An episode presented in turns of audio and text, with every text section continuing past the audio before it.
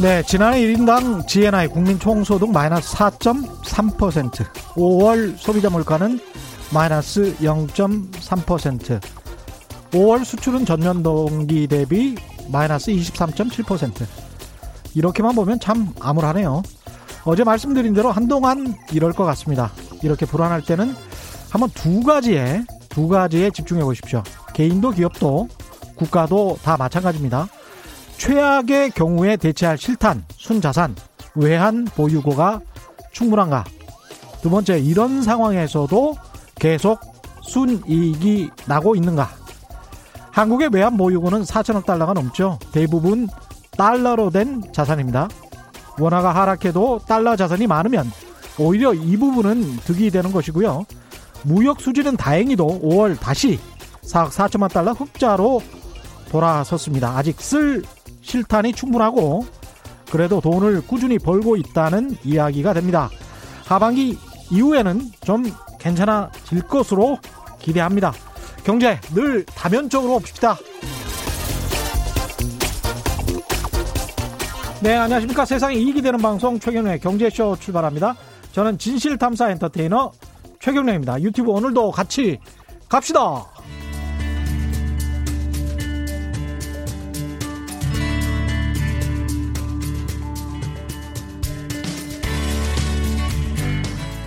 경제방송 아무거나 들으면 큰일 납니다. 듣고 또 들어도 탈이 나지 않는 최경영의 경제쇼. 네, 코로나19로 인해서 가장 힘들어 보이는 것 여러 곳들이 있겠습니다만은 이른바 선진국 지역 중에서는 유로존이 가장 위태롭게 보인다, 이런 시선이 많습니다. 미국이나 일본과는 또 상황이 좀 다른 것 같은데요. 유럽 지역의 경제 상황, 구체적으로 어떤 상황이고 뭐가 문제인지 김웅종 대외경제정책연구원장 모시고 자세히 짚어보겠습니다. 안녕하십니까? 네, 안녕하십니까? 예. 네. 연구원장님이 최근에 되셨던 것 같은데. 예. 네. 뭐 어떻게 됐습니다. 예. 네, 네. 축하드립니다. 네. 예. 원장님 되신 이후에 처음으로 나오신 거죠? 네, 그렇습니다. 예. 네. 그 전에 또 TBS 뭐 뉴스공장이나 이런 데서 또 출연하시면서 예, 뭐 브렉시트 관련해서라든가 그렇죠. 예, 유럽에서 여러 가지 일이 있을 때 예, 그때 많이 네, 좀 나왔었습니다. 유럽과 관련해서는 한국의 최고 전문가라고 보시면 될 것 같은데요. 지금 코로나19가 한참 확산이 되던 유럽, 지금 록다운을 미국처럼 풀고 일상으로 돌아갔다고 봐야죠. 돌아가고 있는 상황이죠. 돌아가고 네, 있는 상황입니다. 네네. 예. 예. 이탈리아 같은 경우도 사망자 굉장히 많이 나왔고. 네. 이 이탈리아는 어떻습니까? 지금 이태리 같은 경우가 예. 초기에 예, 폭발을 했었죠. 예, 확진자가 예. 제일 많았는데 예. 지금도 여전히 사실은 사망자로 봐가지고는 전 세계 3위 정도니까 영국 다음이죠. 한 뭐 3만 8천 명, 3만 5천 명 이렇게 되니까 상당히 이제 많은 숫자고요. 지금 유럽 전체로 봤을 때는 일평균 한 확진자가 한 3만 5천 명 이렇게 나오다가 예. 3, 4월 달에 예. 지금 한 4, 5천 명 정도 나오니까 비교적 상대적으로 봤을 때는 줄어든 것이죠. 그래서 이제 록다운을 풀기 시작한다 이렇게 되는데 우리의 기준으로 보자면 엄청난 숫자입니다. 여전히. 엄청난 숫자죠. 예. 근데 참 신기한 게 미국도 네. 그렇고 유럽도 그렇고 록다운을 풀었는데 그 이후에 사망자가 네. 그래도 그렇게 급격하게 늘어나거나 이러지는 또 않더라고요. 희한하대요. 그게. 너무 많아서 그런 것 같아요. 너무 네. 많아서? 예, 너무 많아서. 이게 많아가지고 지금 막 그냥 그 자가 그 어떻게 보면 이제 이렇게 면역이 되면서 그러면서 예. 이렇게 굴러가기 때문에 초창기 같은 그렇게 폭발은 아니는데 이게 좀 가을쯤 돼가지고 다시 또 폭발을 하느냐 예. 아니냐 뭐 제가 뭐 감염병 전문가는 아니기 때문에 정확히 뭘 알 수는 없습니다만 예. 그거에 따라서 많은 그림이 달라질 것이다 이제 이렇게 볼 것 같습니다. 미국도 그렇지만 유럽에서도 이렇게 정부에서 통제를 하고 나오지 말라고 하고 거리에 나오려면 무슨 뭐 증서 같은 게 있어야 되고 네. 이런 거에 관해서 시민들이 반발을 많이 했습니까? 유럽에서도? 미국만큼은 아니었죠. 네. 예, 미국 같은 경우는 거세게 항의를 했고 특히나 이제 과거에 보면 이제 원래 미국의 어떤 그 남부를 중심으로 해서 그런 전통이 좀 그렇죠. 있는 거죠. 예. 약간 되게 이제 비과학적인 어떤 그런 접촉 예.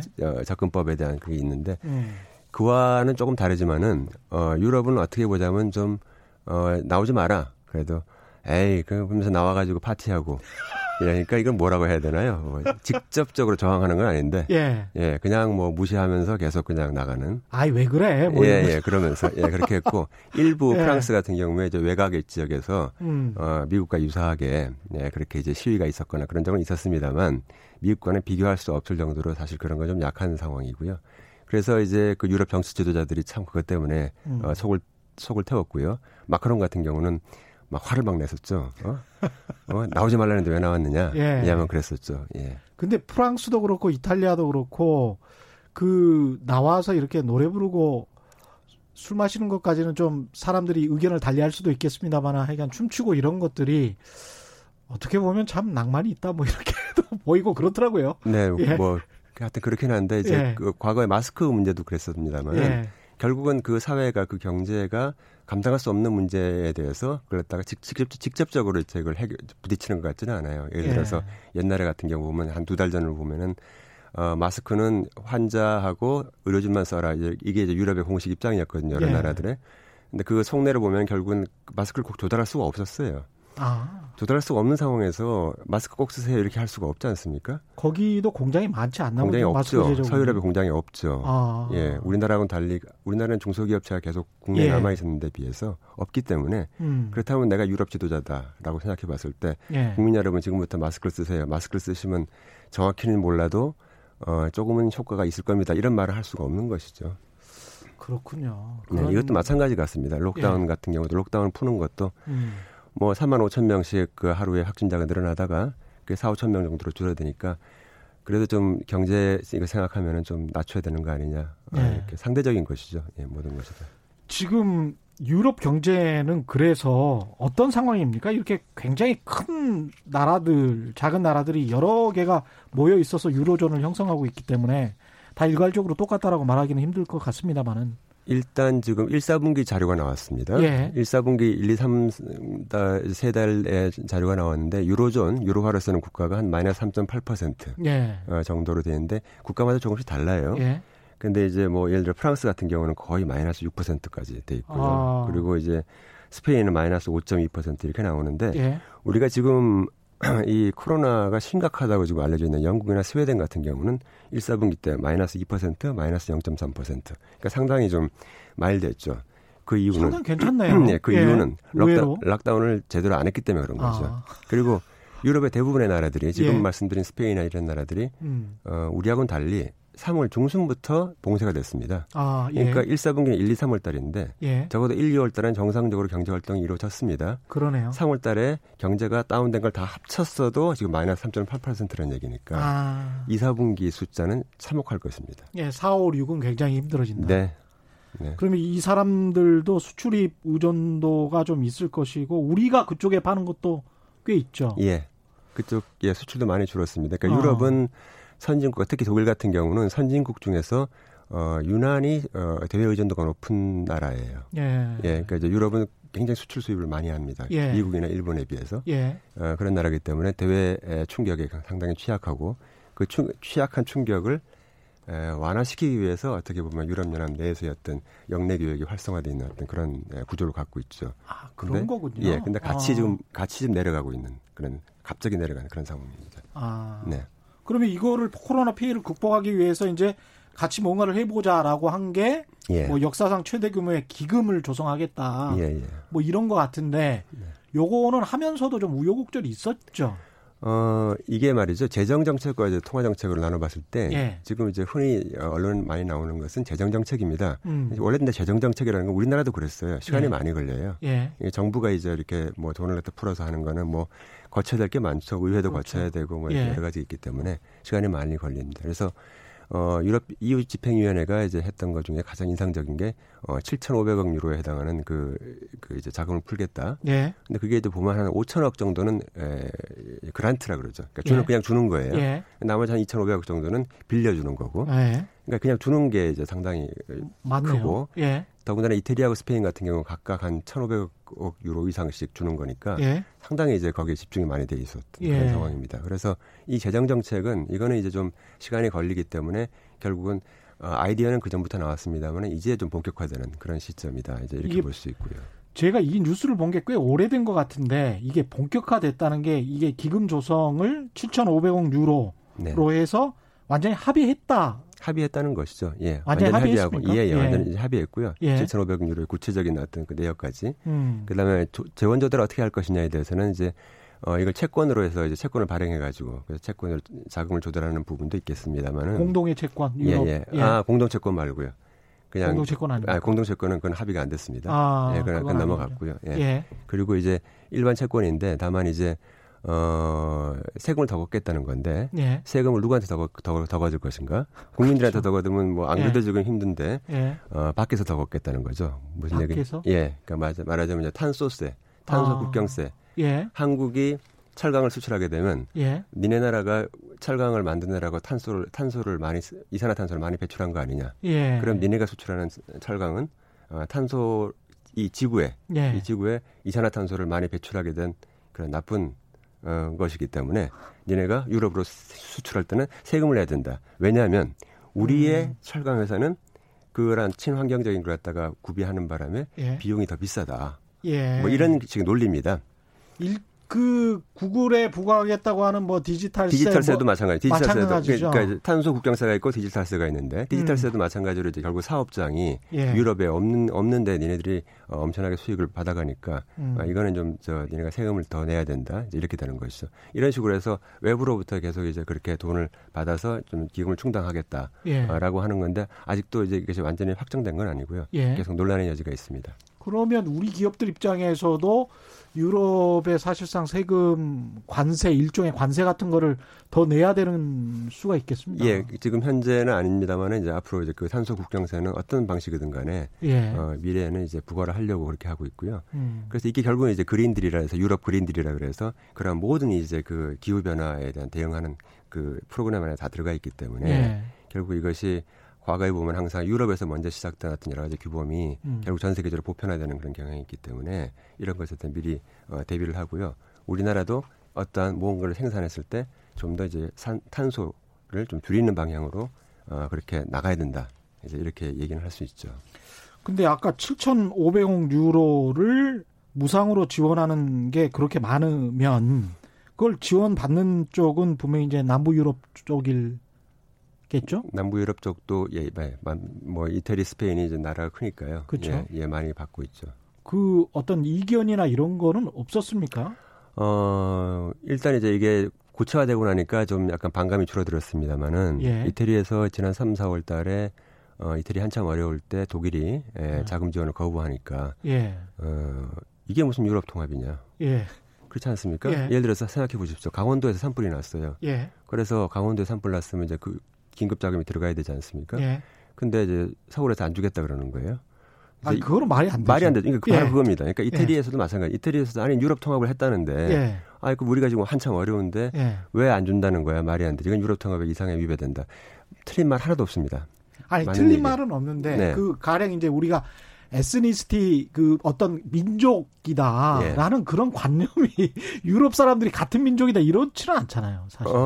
크게 보면 뭐 같은 게르만 민족이 다 이동해가지고 왔기 때문에 크게 보면은 뭐 같은 민족 이게 굉장히 예민한 문제인데 예. 어쨌든간에 우리가 흔히 이제 북쪽하고 남쪽하고 유럽을 많이 라틴계하고 예. 이렇게 뭐 흔히들 이렇게 나눠서 얘기하지만. 뭐 어쨌든간에 뭐 크게 봐서는 이제 같은 뭔가라 물론 국가 운영이라든가 이런 면에서 좀 차이가 있긴 합니다만은. 예, 좀 그런 면은 좀 있죠. 예. 그 이탈리아가 그렇게 이야기를 하면 우리가 네. 그래도 같은 유로존이고 EU인데 네. 당신들이 우리가 어려울 때 안 도와주면 되느냐라고 네. 이야기를 하면 네. 독일이나 이런 내에 있는 국민들의 여론이 네. 그래 같은 유럽이니까 도와줘야지 네. 이런 여론이 진짜로 많습니까? 어떻습니까? 그거보다는 이제 예.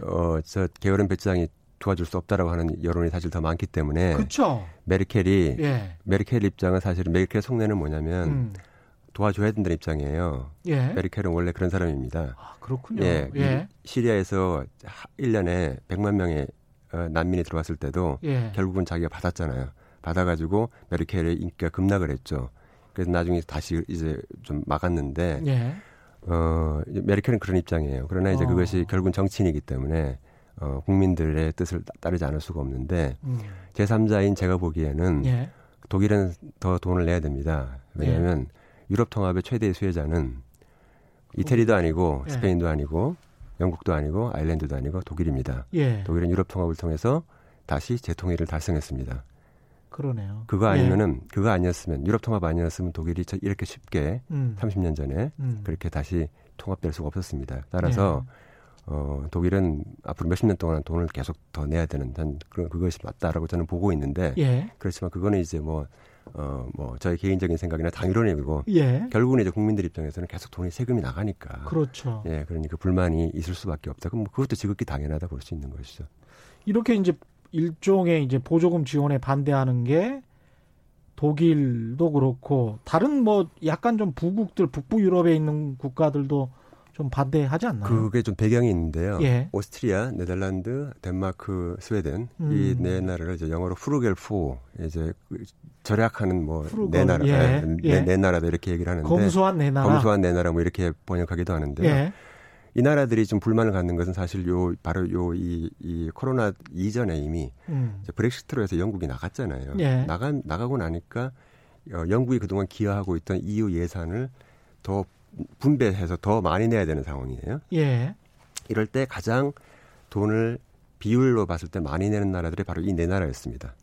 잘 사는데 좀 작은 나라들이 그래서 브렉시트 이후에 EU 예산을 어떻게 배분할 것인가의 문제에 대해서 이 프루겔 4가 계속 지속적으로 현재 불만을 터뜨려 왔었고요. 예. 거기다 또 이것도 돈을 내라고 하니까 큰형인 독일한테 똑바로 해라. 그래서 막 이제 거의 이제 이 나라들은 프루겔 4는 이제 그 유럽 통합에서 얘기할 때 역할이 게이트키퍼라 그래요. 게이트키퍼 문지기 문지기에서 너 들어와 나는 들어오지 마지 이런 거 하는 역할인데 지금 그 역할을 하고 있는 겁니다.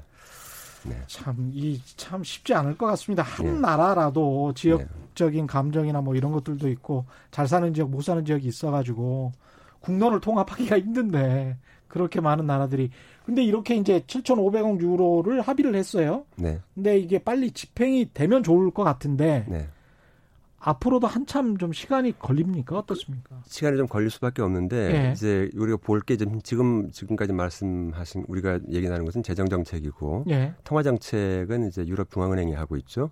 통화 정책은 즉각적으로 효과가 발휘가 되고 그렇죠. 그냥 하면 되니까요. 유럽 중앙은행이 그다음에 아시다시피 이제 화폐를 가지고 어떻게 하는 것은 이게 좀 시간이 걸리기 때문에 훨씬 국민적 저항이 적습니다. 그렇죠. 예, 그래서 지금 유럽 중앙은행의 총재가 다행히도 과거에 이제 IMF 총재를 했던 크리스틴 라가르드 총재죠. 그러니까 이제 그 여러 가지 경제 위기 상황에 대한 그런 아주 경험이 많은 분이고, 그래서 이미 3월달에 유럽 중앙은행은 엄청난 규모의 그 채권을 갖다 매입을 하겠다라고 얘기를 했어요. 그런데 이제 유럽 중앙은행이 채권 매입 프로그램, 팬데믹 그 이머전시 뭐 채권 매입 프로그램 보면은 이 굉장히 유럽 중앙은행 입장에서는 진일보한 겁니다. 무슨 얘기냐면. 회사채까지 사겠다 그래서 회사채. 아, 중앙은행 비슷하군요. 예, 중앙은행이 회사채까지 민간기업 회사채까지 사겠다고 하는 것은 사실 전례가 없는 겁니다. 그래서 국채라든가 CB라든가 이런 거는 상관은 뭐 그런 굴 수도 있다. 그렇죠. 그런데 회사채까지 사겠다라고 해서 그렇게 이제 거의 무제한적인 돈 풀기를 지금 하고 있습니다. 그래서 그건 좀 하고 있어요. 그건 하고 있기 때문에 그런 식으로 해서 어떤 기업들의 숨통을 틔워주는 건 현재 진행이 되고 있고 그와 별도로. 그다음에 좀 이 재정 정책이 또 들어가고 하는 것이기 때문에 양측에서 좀 이렇게 해서 물론 재정 정책이 빨리 진행이 돼야 되는 건 맞습니다만은 뭐 어떤 통화 정책과 지금 전혀 아무것도 안 하고 있는 건 아니다 이제 이렇게 말씀드릴 수 있습니다. 근데 갑자기 드는 질문이 미국 같은 경우는 코로나 19 이전에도 빈부격차랄지 성장률은 높은데도 불구하고 임금이 정체되고 있어서 나오는 문제들이 여러 가지가 있다라고. 네. 지적이 됐었잖아요. 네. 유럽 같은 경우는 그냥 보통 사람의 인식으로는 그래도 미국보다는 훨씬 더 빈부 격차나 이런 게 좀 적지 않을까.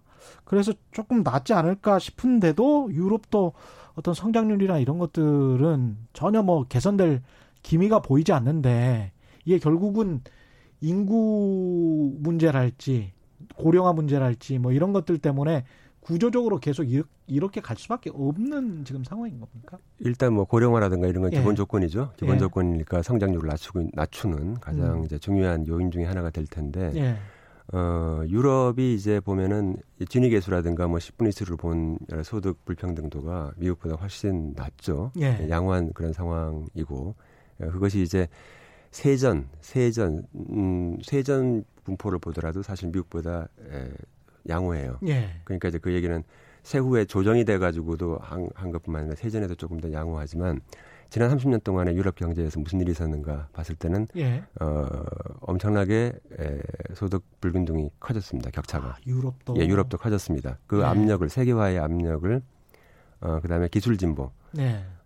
되게 흔히 이제 학자들 하는 얘기가 뭐냐면 세계화라고 하는 것은 이제 노동 소득 분배율을 줄였습니다. 그러니까 자본이 가져가는 걸 많이 늘리게 되고 선진국에서는 예. 노동이 가져가는 걸 많이 줄였고 그다음에 이 노동이 가져가는 것 중에서 그중에서 격차를 늘리게 된 것은 주로 기술 진보였습니다. 예. 예, 그게 주로 조금입니다. 예. 그러니까 이제 기술 진보와 세계화가 계속 지난 30년 동안 이루어지면서 유럽도 그런 영향을 받을 수밖에 없었고요.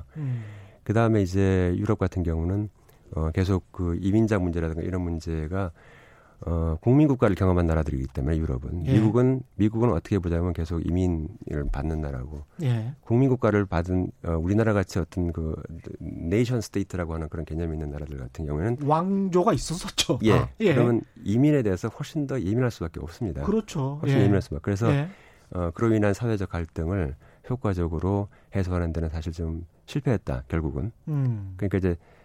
왜 시중에도 그런 거 있지 않습니까? 예. 누가 사람이 온다 그러면 그건 그 인생 전체가 온다고 하잖아요. 예. 이민 문제도 결국 뭐냐면 이민을 받게 되면 그 사람들을 받은 사람들은 정말 잘해줘야 됩니다.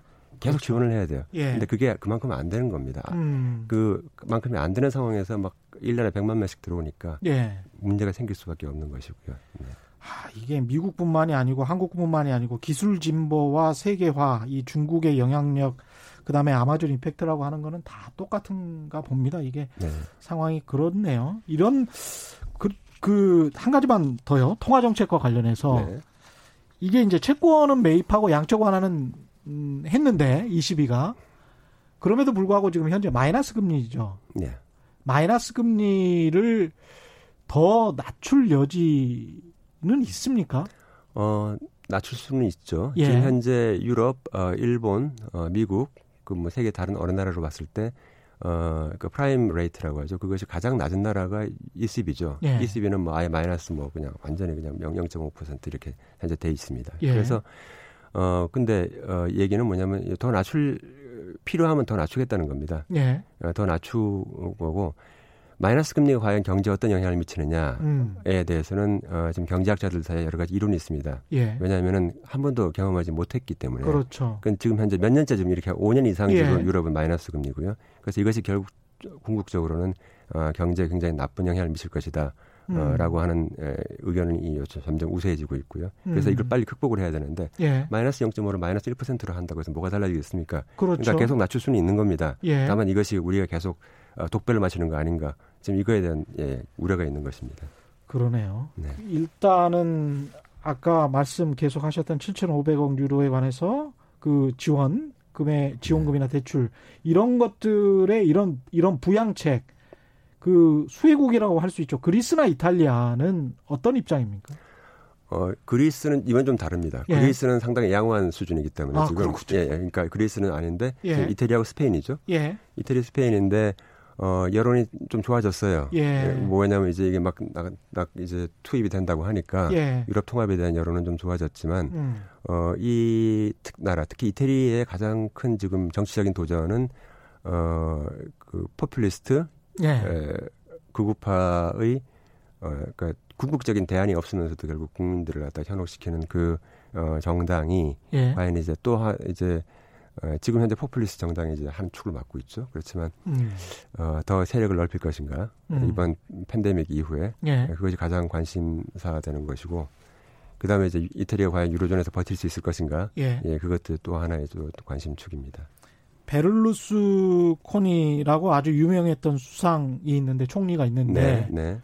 이분이 나간 다음에도 이른바 이제 우파 포퓰리스트 정당이 계속 주요한 정당으로 자리 잡고 있나 보죠.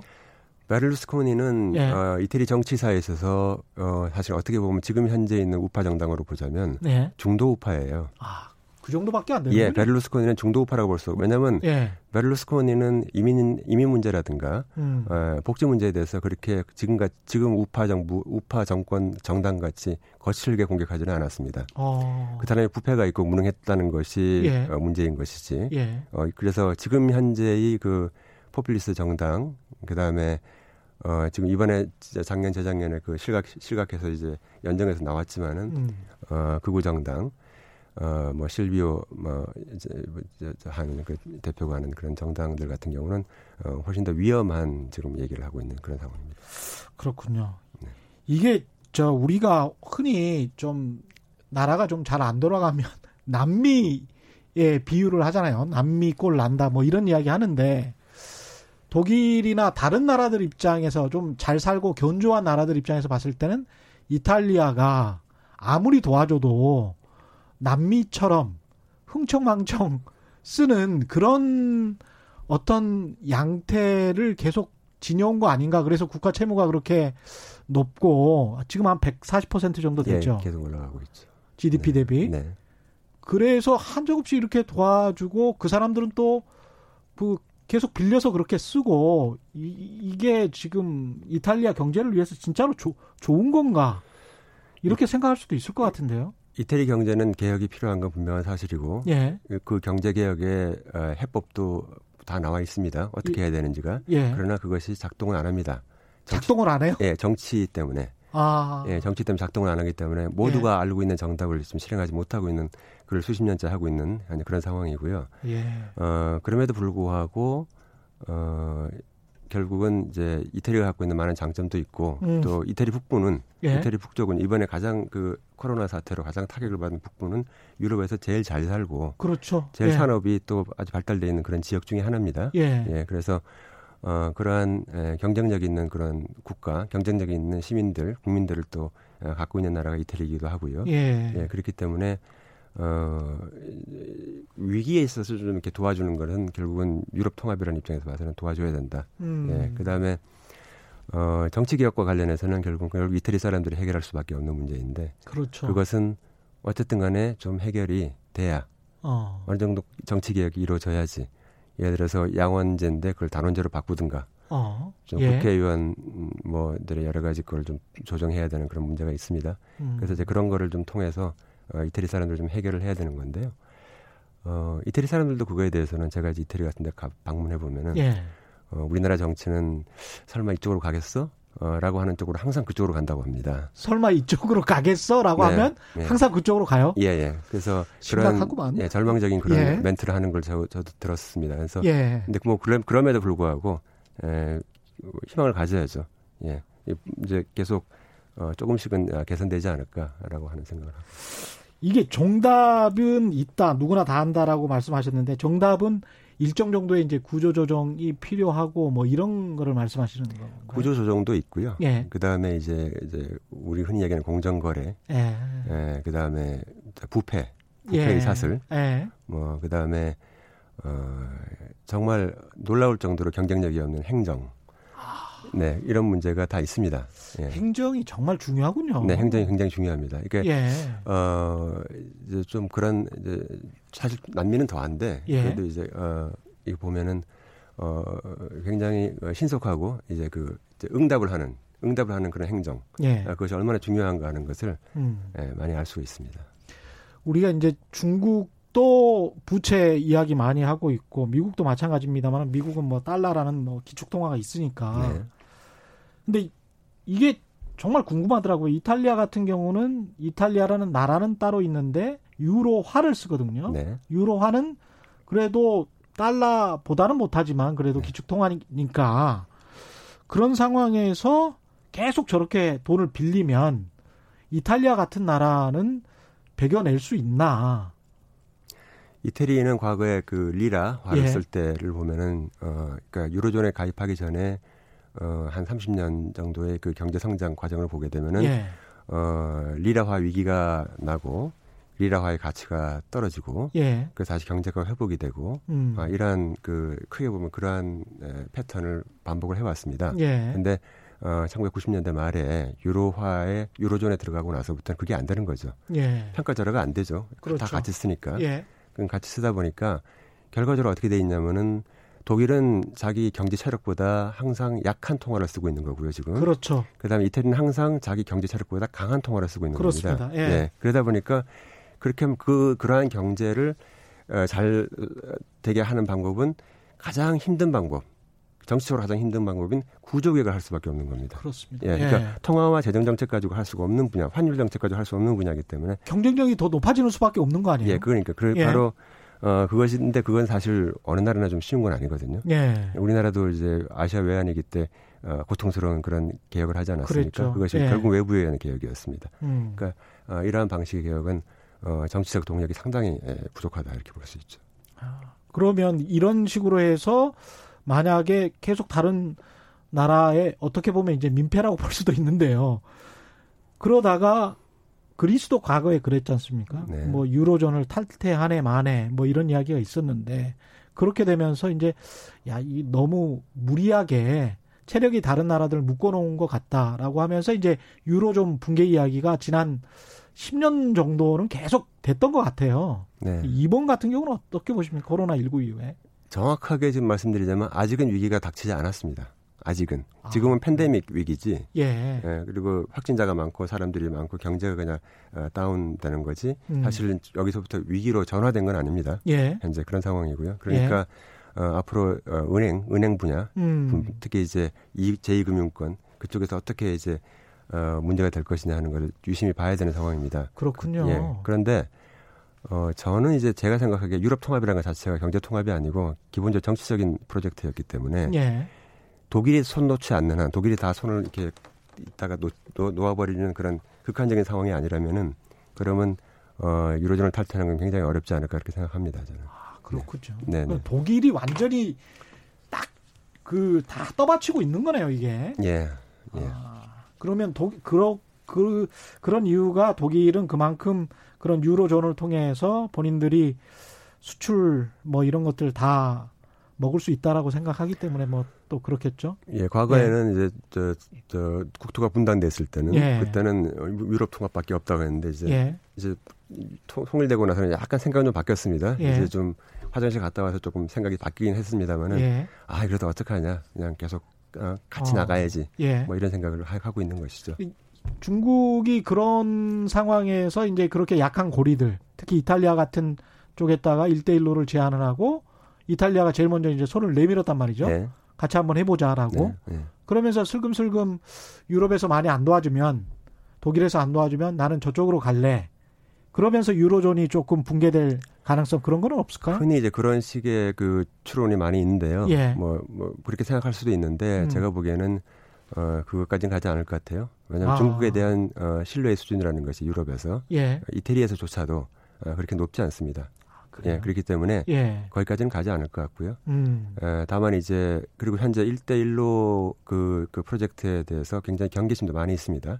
그렇습니다. 예, 유럽 내에서 예. 그리고 이제 특히 중국이 예. 유럽에 대해 투자할 때는 이제 FDI 스크리닝 제도를 굉장히 엄격하게 해가지고 예. 함부로 투자도 못하게 지금 그렇게 검사를 하고 있죠. 예. 예, 그래서 그런 여러 가지 장치가 있고 또 분위기도 있고 하기 때문에 개별적인 사안에서 이태리가 중국과 뭐 교류를 할 수도 있고 뭐 도움 받을 수도 있고 뭐 의사도 가가지고 병도 고쳐주고 하지 않았습니까 이번에? 예. 근데 그런 거는 있을지라도 그것이 유럽 통합의 근간을 중국이 유럽 통합의 근간을 해칠 정도로 그렇게까지 가지 않을 것이다 그렇게 봅니다.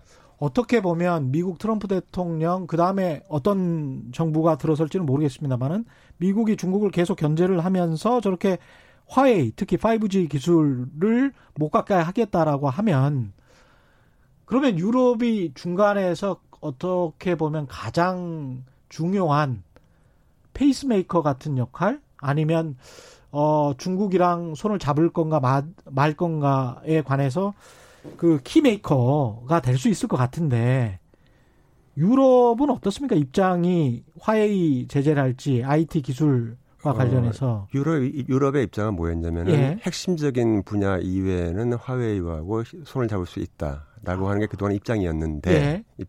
그렇기 때문에 지난 1월 달에 보리스 존슨 영국 수상 같은 경우는 그런 비핵심적인 분야에 있어서 화웨이를 활용하겠다라고 얘기했다가 예. 최근에 그 입장을 바꿨습니다. 예. 전면적으로 이제 그 화해하고 하지 않겠다라고. 아무래도 그거는 이제 그 뭐 미국의 팔비틀기의 결과인 것 같고요. 근데 예. 그하고는 별도로 중국에 대한 그 굉장히 그 경계가 요새 부쩍 높아졌습니다. 아, 그래요? 예. 그리고 그동안에 예. 기술 탈취, M&A 이후의 기술 탈취 이거에 예. 대한 사례가 나오기 시작하면서 경계가 굉장히 높아졌다. 예, 그렇게 볼 수가 있고 이제 그렇게 함으로 해가지고 우리나라도 약간 좀 피해를 보는 경우도 좀 있기는 하고 그렇습니다. 네. 사실은 9월에 지금 저 트럼프 대통령이 한국까지 이렇게 부른 거는 G7에 결국은 중국을 고립시켜버리겠다. 러시아, 인도까지 다 불렀지 않습니까? 네. 그리고 러시아, 인도, 호주, 한국을 부르고 G7을 불렀기 때문에 독일, 러시아, 한국 정도가 굉장히 중요한 정책 결정을 할 수 있는 변수가 될 수도 있을 것 같은데 네. 그런 식으로 가면은 중국을 고립시킬 수도 있겠습니다. 트럼프 대통령의 의도대로. 근데 G20에 대한 가장 큰 불만은 뭐였냐면 예. 서방 G7에서 봤을 때 G20에 대한 가장 큰 불만은 G20에 보니까 뭐 브라질도 있고 남아공도 있고 뭐 예. 중국도 있고 러시아도 있고 인도도 있고 말 안 듣는 나라들이 다 있어요. 예. 그래서 G20 가지고는 안 되겠다. 그다음에 G7보다는 더 커져서 결국은 대중 전선을 다가 이제 구축해야겠다. 라고 하는데 예. 거기에 이제 일단 뭐 러시아라든가 뭐 이런 뭐 인도나 이런 나라들이 이렇게 들어가게 되는 순간에 과연 그 트럼프 대통령의 원래 의도가 그렇죠. 그대로 될까 굉장히 우려스럽습니다. 예, 특히 대의 명분이 러시아 같은 경우는 크림반도를 무단으로 점령해서 예. 제재를 받고 있는 상황이잖아요. 예, 현재 그 대러 제재는 계속되고 있죠. 근데 예. 러시아를 초청을 했단 말이죠. 예예예. 예, 예. 그런 거는 또 메르켈 총리 같은 경우는 별로 안 좋아할 것 같은 분위기일 텐데. 메르켈과 러시아 또 예. 메르켈과 또 푸틴은 지금 그 노스트롬 해가지고 그 북쪽으로 그 가스관 연결하는 거에 대한 핵심적인 이해관계를 공유하고 있기 때문에. 독일은 또 반드시 미국 편은 아닙니다. 아, 그래요? 네네. 복잡하게 얽혀 있습니다. 굉장히 중요한 프로젝트입니다. 그게. 그렇군요. 네. 이게 얽히고 설켜서 이게 어떻게 될지. 그러니까 유럽의 또 하나의 약점이 그 에너지, 네. 에너지 문제입니다. 에너지 자립이 안 되고 있는 나라죠. 우리나라가 그렇죠. 그렇기 때문에 그게 핵심적입니다. 그것이. 러시아로부터 오는 그 가스관. 가스, 뭐 옛날에 원유도 많이 샀고요. 예, 그렇죠. 그게 굉장히 중요합니다. 하이든님은 군더더기 없이 냉철하게 설명하시니까 쏙쏙 들어오네요. 이런 말씀하셨고요. 저도 정신없이 재밌게 듣고 있습니다. 지금 마키님은 홍콩 보합법과 관련해서 영국의 홍콩에 대한 입장에 변화가 있는지 궁금하다고 하시는데요. 영국이 홍콩에 대해서 갖고 있는 기본적인 입장은 변함이 없습니다. 과거와 지금이나. 예. 홍콩 1구 양제시에서 영국 홍콩 국민들은 인권과 그 자유 이런 거에 대한 기본적인 가치를 계속 누려야 된다라고 예. 하는 원칙이 있는데 지금 중국 입장에서 봤을 때는 중국이 커지는 바람에 홍콩이 작아졌죠. 예. 예. 그러니까 중국이 지금 현전보다 홍콩이 현전보다도 더 작은 상황에서 없어도 된다 이제 이런 입장이죠. 그렇죠, 그렇죠. 그런 상황에서는 결국은 이제 영국이 할 수 있는 입장은 그걸 갖다가 그 원칙은 하겠지만은 그것이 이렇게 유효한 효력이 발휘할 것 같지는 않고 그렇다면 영국이 할 수 있는 거라고 하는 것은 뭐 거기서 만약에 뜻과 이상이 다른 사람은 결국 우리가 받아들이겠다. 그 정도밖에는 할 수 있는 게 아닌가. 그래서 그 이야기를 한 거군요. 예, 예. 한 300만 명 근데 정도. 그때 예. 그 홍콩 주민들이 그걸 갖다 갱신을 안 한 사람이 많아가지고요. 예. 그래서 지금 그 많이 줄었습니다. 그 대상자가. 왜냐하면 그걸 갱신을 해야 되거든요. 예. 근데 그 갱신해서 현재 갖고 있는 사람들에 대해서만 영국이 받아주겠다. 근데 영국이 이렇게 이런 식으로 해서 받아주는 것은 과거에 대해 전례가 많이 있었어요. 예. 이제 대영제국에서 영국 대영제국을 끝내고 1950년대, 60년대 때 이걸 갖다가 다 식민지를 하면서 예. 어떤 일부 그 주민들에 대해서는 그걸 그대로 받아들인 예. 그런 역사가 있기 때문에 사실 영국 입장에서는 이게 새로운 정책은 아닙니다. 그렇군요. 네. 아니 이게 좀 나쁜 생각일 수도 있을지도 모르겠습니다만 홍콩이 그렇게 금융 허브에서 이렇게 좀 멀어지면 한국이 좀 혜택을 받게 되지 않을까 그런 상상도 해보는데 그건 지나칠까요? 상대적으로 예. 더 유리해지는 건 사실인데 예. 홍콩이 갖고 있는 기본적인 어떤 그런 조건하고 우리나라 예를 들어 서울이 그렇게 한번 해보고 싶다라고 예. 했을 때 그 조건은 많이 다르기 때문에 우리도 조금 혜택을 받겠지만 예. 뭐 싱가포르 같은 나라들이 더 혜택을 더 크게 받겠죠. 싱가포르 같은 예, 나라들이 예, 예. 그렇군요. 예. 기생유화 생양 아우 이렇게. 굉장히 닉네임이 복잡합니다. 스코틀랜드와 북아일랜드 경제. 이 시청자분들이요. 저희가 이 아일랜드에서도 직접 메시지가 와요. 네. 예, 유튜브로. 네. 그래서 이분은 어디 사시는지 모르겠는데 스코틀랜드와 북아일랜드 경제는 어떻게 돼가는 건가요? 이렇게 말씀하셨는데요. 스코틀랜드는 지금 브렉시트와 관련해서 가장 지금 사실 요새 브렉시트 이제 아무도 별로 이제 관심을 안 갖는데 지금 계속 문제가 되고 있습니다. 그렇죠. 그러니까 브렉시트 말씀도 하셔야 되는데. 네, 노딜로 지금 가고 있습니다. 예. 한마디로 말씀드려서. 노딜로 가고 있어요? 협상 안 되고 있습니다. 지금 계속 버티고 있습니다. 그 얘기가 좀 긴데요. 예. 지금 6월 말까지 뭐 결정해야 되는데 결정 안 되고 있고. 예. 코로나 때문에 만나지도 못해가지고 협상이 안 되고 있습니다. 아, 그렇군요. 그래서 가상 이렇게 버추얼 컨퍼런스를 하고 있는데. 그러네요. 뭐 이렇게 보면서 TV 보면서 하는 게 제대로 되겠습니까? 안 되고 있어서 양측 계속 좀 버티고 있고. 예. 보리스 존슨은 노딜로 가는 걸 갖다가 선호하는 게 아니냐라고 하는 그런 이제 의심을 강하게 하고 있고요. 선호한다는 게 그렇게 가면 영국이 얻는 게 뭔가요? 영국은 이제 그 보리스 존슨의 그 측의 입장을 보자면 독립을 얻는 것이죠. 아, 독립을? 예. 그렇게 되면 스코틀랜드는 다시 또 이제 그 영국을 나가서 EU로 들어가겠다라고 얘기하고 있고요. 예, 스코틀랜드는 지금 그 국회 유전 때문에 현재 상당히 괜찮은데 국회 유전이 앞으로 길게 봐야 20년입니다. 아. 예. 그러면 다시 이제 지금 현재 대체 산업을 육성하지 않는 한 다시 목가적인 분위기로 돌아갈 것이기 때문에 북아일랜드, 스코틀랜드는 또 그런 면에서 EU로 더 밀착하는 수밖에 없는 게 아닌가 생각됩니다. 이게 참 유럽이 참 복잡합니다. 이게 하반기에 아까 말씀하셨습니다마는 한 3월까지가 1, 4분기가 그 정도 마이너스 한 4, 5% 나올 정도인데 이 4, 5, 6, 2, 4분기에 더 심해질 것이고 그렇다면 하반기 때는 V자 반등을 할 수 있을지 아니면은 조금 좀 지체가 될지 어떻게 보시는 건지요? 하반기에 다시 한번 좀 코로나가 좀 악화될 수 있다고 하는 뭐 가능성이 있다고 하죠. 전문가들께서요. 감염 전문가들께서. 그렇게 되면 굉장히 상황이 어려워질 것 같다. 예. 그냥, 상황이? 예, 경제 상황이 어려워질 것 같다. 거기다 이제 브렉시트도 이제 결국은 어쨌든 간에 영국, 유럽 내에서는 악영향을 줄 것이다. 그래서 그 두 가지가 가장 큰 우리가 앞으로 하반기 때 봐야 될 관전 포인트가 아닌가.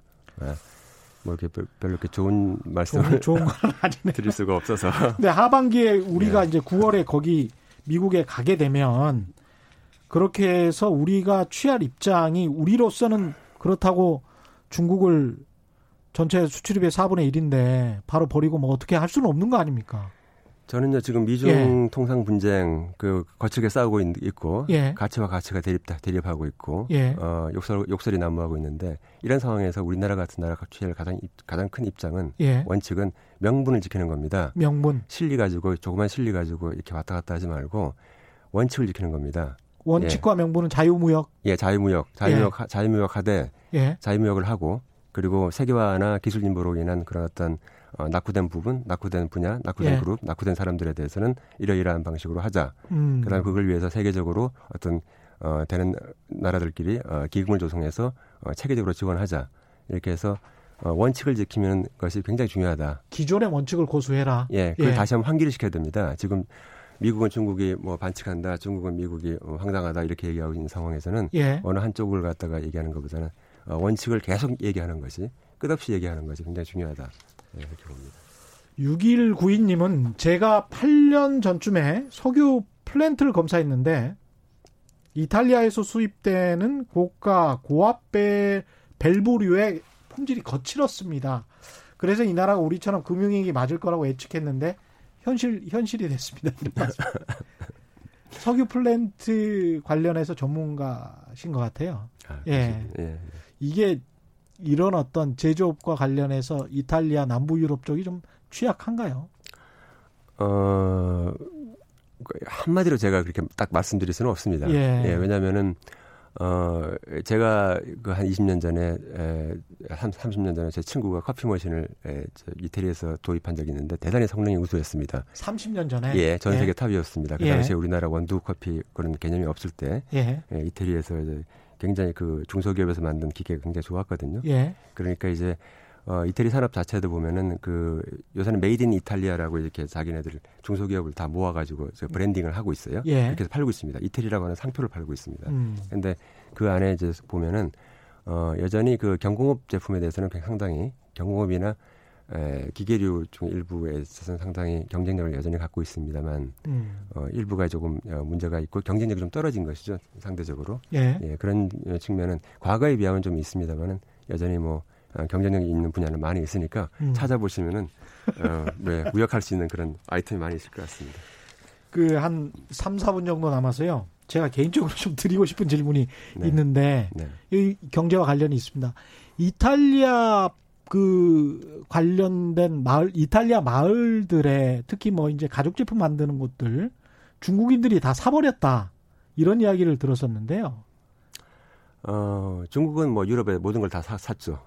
뭐, 유럽의 모든 걸 다 샀죠. 예, 지금 다 샀죠. 그러니까 예를 들어서 프랑스의 예. 고성도 샀고요. 예, 거기도 뭐 엄청나게 많이 샀고. 예. 뭐 독일의 라인강 지역의 그 포도밭도 다 샀고 뭐 이렇게 많이 샀습니다. 그렇군요. 예, 많이 샀는데 이제 그 유럽의 입장에서는 이제 뭐 옛날에 일본이 많이 샀듯이 좀 샀다가 나중에 다시 다 팔 거다 이제 이렇게 생각을 하고 있어요. 아, 토해낸다. 예. 근데 이제 그 다만 이제 이 중국이 그 가죽 특히 가죽의 이태리가 굉장히 대단히 아주 이제 가죽 제품에 대한 처리 기술이 뛰어납니다. 그렇죠. 대단히 뛰어납니다. 예. 대단히 뛰어나고 근데 그 기술을 가지고 가서 이제 그렇게 뭐 또 중국이 또 그렇게 하려고 뭐 한다고 하는 그런 의심도 많이 받고 있고요. 그런데 결국은 이제 뭐 기술 유출 분야가 아니면은 예. 이태리에서는 뭐 why not 뭐 중국이 투자하는데 뭐 아무도 신경 안 쓰는데 예. 예, 우리가 보면은 이제 뭐 옛날 전통 공방 같이 그런 데서 한 200개 업체가 있다가 지금 그것이 한 30개로 줄어들어 있는 상황에서 예. 중국이 와서 그걸 다 지원을 해주고 사고 이제 그렇게 하니까. 오히려 지역 경제가 활성화된다고 하는 그런 긍정적인 효과를 얘기를 하고 있는 상황입니다. 좀 안타까운 면은 좀 있죠. 근데 아까 그 유럽도 중국에 대한 반감이 꽤 있다라고 말씀을 하셨는데 굉장히 크죠. 그럼에도 불구하고 미국보다는 좀 덜해서 중국 입장에서는 그래도 유럽의 일부 취약한 나라들을 공략해서 이쪽으로 자꾸 끌어올리려고 해서 중국 패권까지는 아닐지라도 뭔가 미국에 대항하려고 하는 그런 움직임을 계속 보이지 않을까요? 예, 그렇게 하고 있습니다. 실제로 지금 그렇죠. 아까 이태리 1대1로가 이제 이태리가 그 유일한 나라, 근데 그건 서유럽에서 그렇다는 얘기고요. 예. 지금 발칸이라든가 이제 동유럽 국가는 지금 이미 1대1로 중국하고 예. 많이 하고 있고요. 예. 실제로 중국은 개별 국가 차원에서 EU를 통하지 않고 예. 개별 국가 차원에서 그렇게 자꾸 거래를 하려고 하고 있기 때문에 이것이 중국의 유럽 통합의 가장 큰 위협 세력이다라고 하는 인식도 좀 퍼지고 있습니다. 예. 예, 그렇기 때문에 이거는 EU와 중국 간의 관계는 대단히 나쁘고요. 지금 여러 가지 긴장이 많고 예. 예, 유럽 국가들과 그 중국과의 관계에 있어서는 굉장히 미묘한 측면이 좀 있습니다. 그렇군요. 예. 우리 입장에서는 이런 유로존이 계속 유지가 되는 게 나은가요? 아니면은 좀 그 일부 나라들이 왔다 갔다 하는 게 나은가요? 어떻습니까? 유럽은 이제 보면은 우리가 보면은 중간재 시장에서 봤을 때는 사실은 유럽이란데 이렇게 비중이 크지는 않습니다. 예. 최종재 마지막 그 물건을 만들어 파는 데 있어서는 미국에 의해서 여전히 두 번째입니다. 아, 그렇군요. 그러니까 대단히 중요한 시장이고요. 역시 잘 사는 나라들이 많이 있으니까. 예, 예. 예. 그렇기 때문에 그러면 그리고 다 그다음에 유럽에서 이제 어떤 물건이 잘 팔리게 되면 결국 전 세계에서는 다 팔리기 그렇죠. 때문에 좀 예. 테스트베드 같은 것입니다. 그래서 예. 항상 우리가 하이엔드라 그러죠. 가장 고품질 하기 위해서는 결국 유럽 시장과의 계속 교류가 있어야 된다. 그렇게 말씀드릴 수 있겠습니다. 미국에서는 그래도 이번에 코로나19 이후에 퓨 리서치 센터 보니까 한국에 대한 인식이 굉장히 좋아졌더라고요. 한국이